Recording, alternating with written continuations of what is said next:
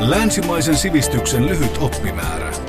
Eli se, mitä koulussa jäi oppimatta syystä tai toisesta.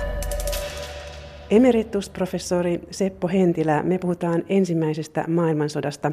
Millainen tilanne Euroopassa oli sodan alkaessa vuonna 1914? Kuinka räjähdysherkkä?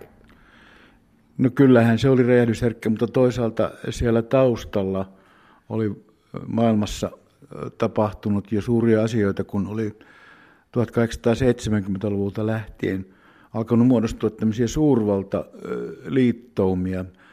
Maailmassa oli siihen aikaan, tai Euroopassa oli jo silloin suurvaltoja, jotka kilpailivat keskenään. Oli Ranska, Iso-Britannia, Saksa, Itävalta, Unkari ja Venäjä, joilla kaikilla oli omat tavallaan maailman valloitushaaveensa, ainakin noin taloudellisesti. Puhuttiin niin imperialismin ajasta, jolloin viimeiset maailman kolkat lähinnä Afrikassa oli vielä jakamatta ja sinne hamusivat, hamusivat nämä suurvallat näitä siirtomaita jakamaan, koska siellä oli näitä rikkauksia, raaka-aineita ja tuota, erityisesti sitten tässä ry, suurvaltaryhmittymässä niin tulee tämmöinen selkeä kahtia jako, se asetelma, joka sitten purkautuu maailmansodaksi, että, että muodostuu siis Saksan keisarikunnan ja Itävalta-Unkarin kaksoismonarkian liitto, jota, jota kutsutaan keskusvalloiksi. Sitten ne, ne muut suurvallat, Iso-Britannia, Ranska ja Venäjä liittoutuu. Ja myöhemmin niihin sitten 1907 tulee vielä Yhdysvallat. Niitä kutsutaan sitten ympärysvalloiksi. Ja tämä sota siis käydään näiden kahden suuren liittokunnan välillä, mutta tuota, itse sota, sodan puhkeaminen on sitten tämmöinen aika tavanomainen tulitikku raapaistaan, niin bensiini syttyy. Niin, Itävallan kruununprinssi Ferdinand ja hänen vaimonsa Sofia salamurhattiin kesäkuussa 1914 Sarajevossa Itävalta-Unkarin liitetyssä Bosniassa. Joo, näin, näin tapahtui siellä, siellä vierailut Itävalta-Unkarin kruunun perillinen joutui tämmöisen serbialaisen vastarinta- tai sissijärjestön murhaamaksi. Ja siitä sitten tietenkin Itävalta-Unkari julistaa Serbialle, joka oli siinä, siihen, siinä vaiheessa itsenäinen valtio, niin julistaa sille sodan. Ja Serbia taas on, on Venäjän liittolainen ja Itävalta-Unkari on Saksan liittolainen. Ja tässä tulee tämmöinen niin dominoefekti, että nämä liittokunnat, niin hyvin nopeassa tahdissa, muutamassa päivässä, niin ne ovat sitten muodostuneet kahdeksi rintamaksi ja tuota, sotatapahtumat sitten alkaa elokuussa 14, siis vain pari, puolitoista kuukautta tämän salamurhan jälkeen.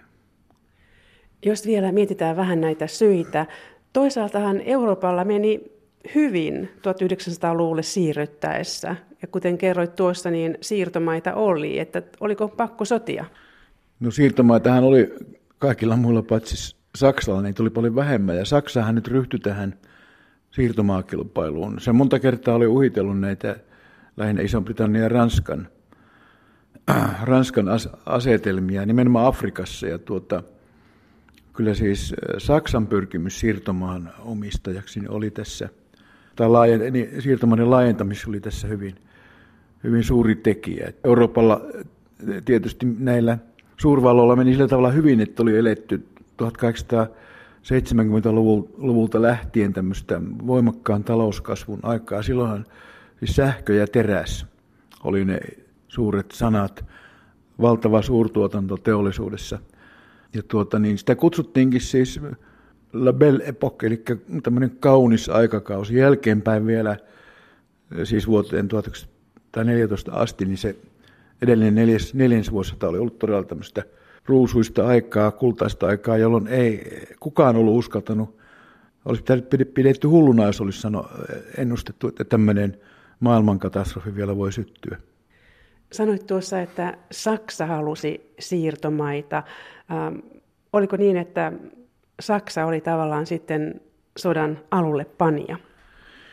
No ainahan se osapuoli, joka hävi, häviää sodan, niin julistetaan sotaan syylliseksi. Että, ja näin kävi myöskin tämän sodan päättyessä silloin Versailles rauhankonferenssissa. Saksa joutui, joutui maksamaan valtavat sotakorvaukset ja tunnustamaan yksin syyllisyytensä tähän sotaan, että ei oikeastaan voida, noin, jos ollaan objektiivisia, niin ei voida sanoa niin, että Saksa olisi, olisi tuota, varsinaisesti aloittanut tämän. Kyllä se oli tämä liittokuntien muodostuminen ja sen, sen ketjun laukeaminen, joka niin väistämättä sitten vei tähän sotaan. Että ei sitä, Saksa ei ampunut ensimmäistä laukausta, vaan se ampui tämä serbialainen terroristi. No jos sitten mennään vähän tähän sodan kulkuun. Tuossa kerroitkin jo, että Venäjä tuki slaavilaista Serbiaa ja Saksa Itävalta Unkaria, mutta toisaalta Saksa halusi lyödä Venäjän liittolaisen Ranskan ensin. Joo, tämä länsirintama hyökkäys, joka, joka alkoi elokuussa, se oli se Saksan pääsuunta. Ja tuota, oikeastaan Itävalta-Unkarihan piti hoidella sitä itärintamaa enemmänkin, mutta se oli, Itävalta-Unkarin armeija oli melko, melko heikko, kelvoton ja Saksan piti rynnätä sitten auttamaan siellä itärintamallakin, että tämä länsirintama, lä, länsirintaman ö, läpimurto ja se isku, mitä Saksassa oli suunniteltu jo, jo pitkään aikaisemmin, niin se pysähtyi ja saksalaiset eivät päässeet ensimmäisessä maailmansodassa Pariisiin, vaikka sitten seuraavassa maailmansodassa pääsivät jo muutamassa viikossa.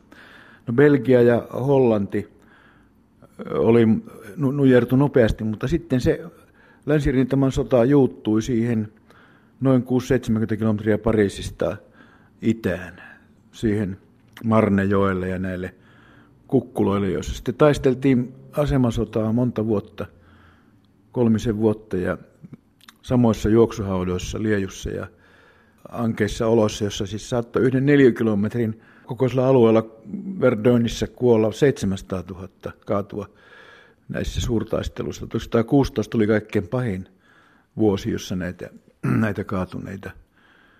Että siellä ne olosuhteet oli aivan kauheat ja ensimmäinen maailmansotahan oli tota, ensimmäinen tämmöinen totaalinen sota. Siis siinä mielessä siellä käytettiin uusia aseita, joilla, joiden tuhovoima oli suuri. Siis ehkä kaikkein merkittävin oli tämä sarjatuli, sarjatulta ampuva Maxim konekivääri, joka on vieläkin siinä, oikeastaan siinä muodossa.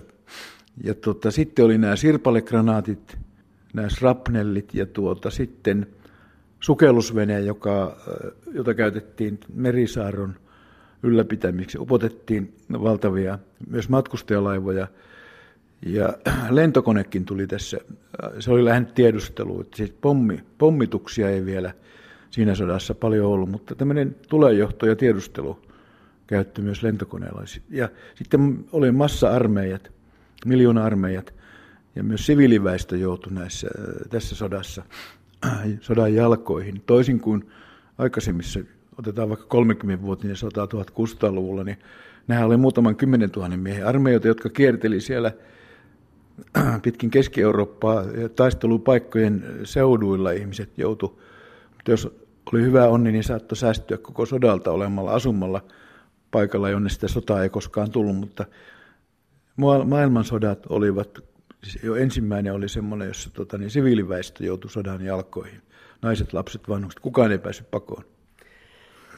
Ja jos puhutaan vielä tästä länsirintamasta, Ranskan ja Saksan välisistä taisteluista, tästä kertoo myös tunnettu kirja Länsirintamalta, ei mitään uutta. Joo, se, se kirjahan on tuota, niin, sisäistänyt tämän ajatuksen juuri siitä, että tuota, siellä ei oikeastaan, vaikka siellä taisteltiin ja satoja tuhansia sotilaita kaatui, niin silti siellä ei edetty suuntaan eikä toiseen juuri metriäkään. Jos joku kukkula oli vallotettu, niin sitten seuraavalla viikolla vastustaja sen vallotti, että tämä, tämä, nämä uutiset olisi voitu lukea sitten moneen kertaan uudelleen, jos olisi, ja silti ne olisi kuvanneet sen tilanteen, tilanteen niin kuin sellaisena kuin se sitten pysyi. Yle Puhe. Emeritusprofessori Seppo Hentilä, me puhutaan ensimmäisestä maailmansodasta. Kuinka sota sitten laajeni koko maailman kattavaksi sodaksi? No, että paitsi oli tämä länsirintama, jossa Saksa taisteli Ranska ja Iso-Britannia ja sitten 1917 huhtikuusta lähtien yhdysvaltalaisia tuli sinne länsirintamalle. Sitten oli itärintama, jossa oli Saksa ja Itävalta, Unkari ja sitten Turkki vielä, joka liittoutui, liittoutui Saksan, Saksan puolelle, niin tota, taistelivat siellä sitten Venäjää vastaan. Ja siellä itärintamallahan Saksa menestyi todella hyvin ja, ja kykeni lyömään Venäjän polvilleen. Ja jo tuossa joulukuussa 17 venäläiset pyysivät aselepoa ja Saksa sai sieltä laajoja alueita väliaikaisesti. No sitten kun näillä suurvalloilla oli siirtomaita Afrikassa ja Aasiassa, niin tuota, sota levisi myös näihin, näihin ja nämä siirtomaajoukot, joita siellä oli, niin taistelivat keskenään. Saksallahan oli nykyinen, nykyinen Namibia, eli Lounais-Afrikka, ja sitten nykyinen Tansania, ne oli tärkeimmät, eli Itä-Afrikka ja muutamia muita. Niin nämähän sitten, näissähän siirtomaajoukot taistelivat ihan saman tapaan kuin täällä Euroopassakin, mutta joukkojen määrä ei ollut kovin suuri, mutta siellä myös rekrytoitiin näitä paikallista väestöä. Että kummallakin puolella oli näitä, näitä alku, alkuperäiskansoja, niin kuin pakotettiin siihen, siihen sotaan. Ja tuota, kyllähän sielläkin paljon uhreja tuli. Ja Saksa menetti sitten kaikki siirtomaansa Afrikassa sodan päätteeksi. Ja sotaa käytiin myös Aasiassa. No siellä oli myöskin muutamia, muutamia tämmöisiä, Isolla Britannialla erityisesti oli, ja, ja Ranskalla oli siellä, siellä tuota, siirtomaita, mutta Saksalla ei sen sijaan siellä, siellä kovin paljon ollut, joten ne Aasian taistelut jäivät huomattavasti vähäisemmiksi kuin Afrikan. No kuinka sota sitten päättyi vuonna 1918? No se päättyi oikeastaan aika yllättäen, koska vielä tuossa kesällä 18 niin näytti siltä, että Saksa voisi hyvinkin menestyä. Sehän oli, niin kuin, se oli onnistunut tekemään erillisrauhan Venäjän kanssa. Venäjällähän tuli vallankumous jo keväällä 17 ja sitten myöhemmin tämä lokakuussa tämä Bolsevikki vallankumous.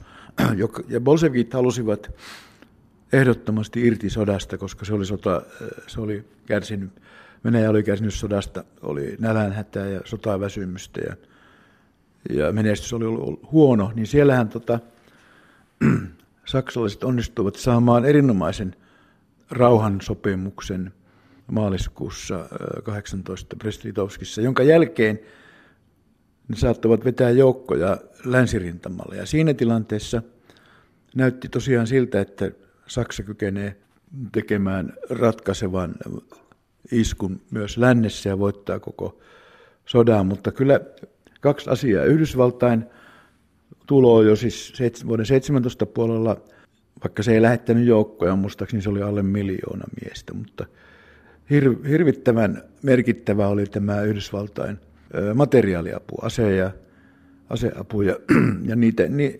elintarvikeapu myöskin, kun taas sukellusveneillä pidettiin huolta siitä, että tämä leipävilja, leipäviljan tuonti Eurooppaan Saks, Mannermaalle oli, oli tyrehtynyt. Ja Saksassa syntyi, syntyi erittäin ankara nälänhätä ja, ja siviiliväestö tietenkin ensimmäinen siitä kärsi. Ja tuota, siitä syystä mielialat oli todella matalalla. Ja voi sanoa, että tämä sotilaallinen ratkaisu ei ollut ehkä niinkään se, se ensimmäinen syy tämän sodan lopettamiseen. Ei Saksan armeija niin lopullisesti lyöty ollut, vaan se oli nimenomaan tämä kansan tyytymättömyys ja, ja tuota, nälkä ja nämä levottomuudet, joita Saksassa sitten sen, syy, sen vuoksi alkoi syntyä, niin pakottivat sitten Saksan sodanjohdon ilmoittamaan, että pyydämme aselepoa. Ja aselepohan sitten marraskuun 11. päivänä vuonna 18 allekirjoitettiin, jossa Saksa antautui ehdoitta ja tunnusti syyllisyytensä. Ja sitten seuraavan vuoden keväällä 19 oli Versain rauhanneuvottelut, jossa sitten Saksa tuomittiin vielä semmoisiin sotakorvauksiin, että minkään valtion olisi ollut mahdollista niistä selviytyä. ne oli niin, niin suuret. Varsinkin Ranska vaati kostoa ja se oli varmaan myös tästä vuoden 1870 71 käydystä sodasta, jossa Ranska oli kärsinyt tappioita Preussia vastaan, joka silloin edusti Saksaa, niin ranskalaiset vaati, vaativat hyvitystä myös näistä, näistä tuon sodan aikana tulleista menetyksistä. Muusta tämä Elsas Lotringenin alue vaihtoi taas omistaja kertaalleen. Ja Euroopassa syntyi koko joukko uusia valtioita sodan seurauksena. Juu, näin kävi, koska, koska nämä kolme keisarikuntaa, Venäjä, Saksa ja Itävalta, Unkari hajosivat. Ja niillähän oli, niillähän oli siis hallussaan koko tämä keskinen ja itäinen Eurooppa. Ja siihen, varsinkin siihen Venäjän ja Saksan välimaastoon syntyi uusia valtioita, sellaista valtiota kuin Puola ei ollut ollut 200 vuoteen olemassa. Se perustettiin uudestaan. Puola oli ollut jaettu Venäjän ja Saksan ja osin Itävallankin kesken.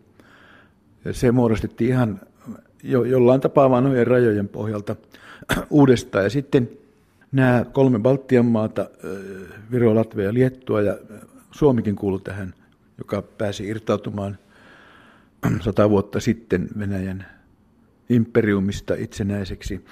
Ja siitä sitten eteläänpäin, Puolasta eteläänpäin, niin siellähän Itävalta Unkarin maista muodostettiin Tsekkoslovakia, joka nykyään on Tsekkien ja Slovakkien kaksi valtiota. Ja sitten siellä oli jo itsenäisiä osittain Romania ja Bulgaria.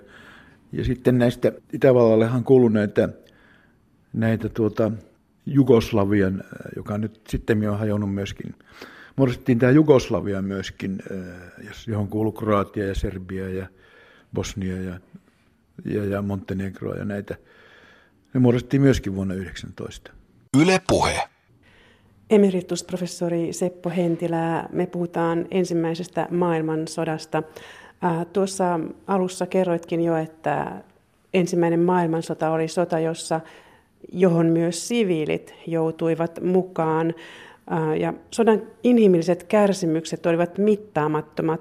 Kaiken kaikkiaan siis totaalinen sota oli kyseessä. Sehän ei tarkoita pelkästään ihmisuhreja, uhreja sitä siviili, siviilien joutumista sodan jalkoihin, vaan myös sitä, että, että ensimmäistä kertaa kansantaloudet, siis teollisuus ja kaikki voimavarat, mitä näillä valtioilla oli, niin kuin värvättiin sotatalouden palveluksiin. Siinä kävivät eivät käyneet sotaa vain armeijat, vaan kansantaloudet. Ja se, jolla oli enemmän terästä ja hiiltä ja näitä, niin se lopulta tässä peri voiton. Voidaanko sanoa, että maailmantalouden painopiste siirtyi Yhdysvaltoihin ensimmäisen maailmansodan seurauksena? Joo, kyllä ne voi, voi sanoa, että ja sekin tästä oli seurauksena, että vaikka siis Ranska ja Iso-Britannia voittivat tämän maailmansodan, niin niiden suurvalta-asemahan alkoi silloin jo huomattavasti heikentyä. Ne eivät enää olleet sellaisia, sellaisia mahteja kuin ennen, ennen ensimmäistä maailmansotaa. Ja Yhdysvallat nousi silloin todella ylivertaiseksi maailman valtiaksi. Ja sille sitten tuli kilpailijoiksi joitakin aikoja myöhemmin kaksi muuta suurvaltaa. Ne olivat olivat sitten kansallissosialistinen Saksa Hitlerin valtaan nousun jälkeen ja sitten Neuvostoliitto, kun Venäjä, Venäjän pohjalla oli perustettu tämä kommunistinen diktatuuri, niin siellähän Stalinin aikana varsinkin niin teollisuus ja asetuotanto ja nämä kaikki voimistuivat ja Neuvostoliitosta tuli oikeastaan myöskin suurvalta aika pian ensimmäisen maailmansodan jälkeen, vaikka se oli ollut, täysin lyöty ja kurjassa tilassa vuonna 18. Ensimmäinen maailmansota merkitsi myös sitä, että monet suvut syöstiin vallasta, esimerkiksi Itävallan Habsburgit ja Venäjän Romanovit. Kertoisitko hän lisää tästä? No lisäksi vielä äh, Saksan Hohenzollenit äh, kuuluu tähän. Kaikkien näiden kolmen keisarikunnan hallitsijasuvut, jotka olivat pitkä, pitkäaikaisia – niin joutuivat, menettivät asemansa ja Saksastakin tuli yhtäkkiä tasavalta. keisari joutui lähtemään maanpakoon Hollantiin, Hollantiin jossa hän eli sitten, kuoli muistaakseni vasta vuonna 1944, asui sitten myöhemmin myöskin Saksassa linnassaan. Ja hänen harrastuksensa oli polttopuiden pilkkominen. Sillä hän, sitä hän teki niin kauan kuin kirves kädessä pysyy. No Romanovien kohdallahan kävi todella surkeasti, koska heidän tämä tsaariperhe vangittiin ja kesällä 18 nämä uudet nämä punaiset valtiat, bolsevikit, murhasivat, murhasivat Romanovien hallitsijaperheen ja tuota, sitten tämä Itävalta-Unkarin Unkarin hallitsija suku, niin sille ei ollut ihan näin dramaattinen tämä loppu. Se vaan syösti joutui pois valtaistuimelta ja tämän Habsburgien suvun jälkeläisiä hän on ollut sitten myöhemminkin. Eihän tästä ole kovin kauan, kun Itävallan viimeisen keisarin pojan poika oli Euroopan parlamentin jäsenenäkin.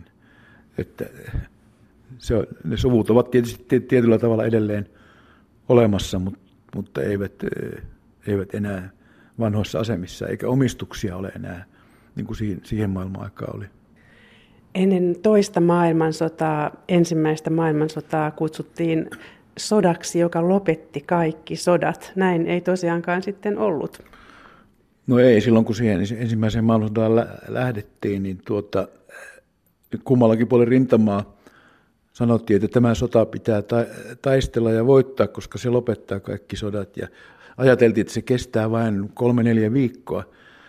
Ja se on sillä että kun on, katselee vanhoja kuvia, niin siellä sekä Pariisin että Berliinin äh, rautatieasemilla on junia, joissa, joihin on liidulla kirjoitettu teksti, että tuota, palaamme, palaamme, kun olemme kolmen viikon päästä, kun olemme lyöneet vihollisen. Tämmöinen, tämmöinen tuota, usko oli ihmisillä, eikä kenelläkään voinut olla mitään käsitystä siitä, että se saattaisi neljä vuotta kestää tämä liejuisissa juoksuhaudoissa lymyily.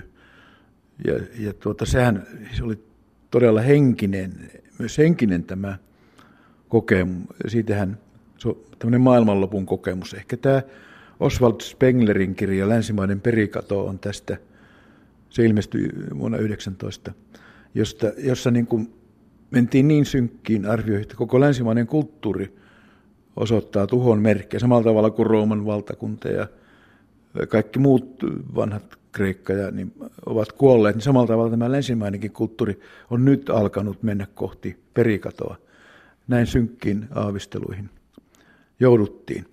No, tätä kutsuttiin siis suureksi sodaksi, koska ja ensimmäinen maailmansotahan sai nimensä vasta sen jälkeen, kun oli toinen alkanut. Se on tietysti loogista. Mä joskus opiskelijoille on tätä, jotka ovat vähän yllättyneitä, ei, ei ole tulleet ajatelleeksi sitä, että eihän tätä sotaa voitu kutsua ensimmäiseksi maailmansodaksi ennen kuin vasta 39, kun toinen maailmasta oli syttynyt ja, ja sitten tämä järjestysnumero voitiin, voitiin sille antaa. Oliko niin, että ensimmäinen maailmansota oli toisen maailmansodan siemen, jos ajatellaan, että Saksa koki rauhansopimuksen epäoikeutettuna? No mä oon kirjoittanut johonkin lukion historian oppikirjaan äh, jo tällaisen lauseen, kun toisen maailmansodan tärkein syy oli ensimmäinen maailmansota ja nimenomaan sen lopputulos, koska se rauhansopimus, joka Saksan kanssa tehtiin, niin se oli niin nöyryttävä ja Versailles rauhaan Saksassa kutsuttiinkin häpeän rauhaksi.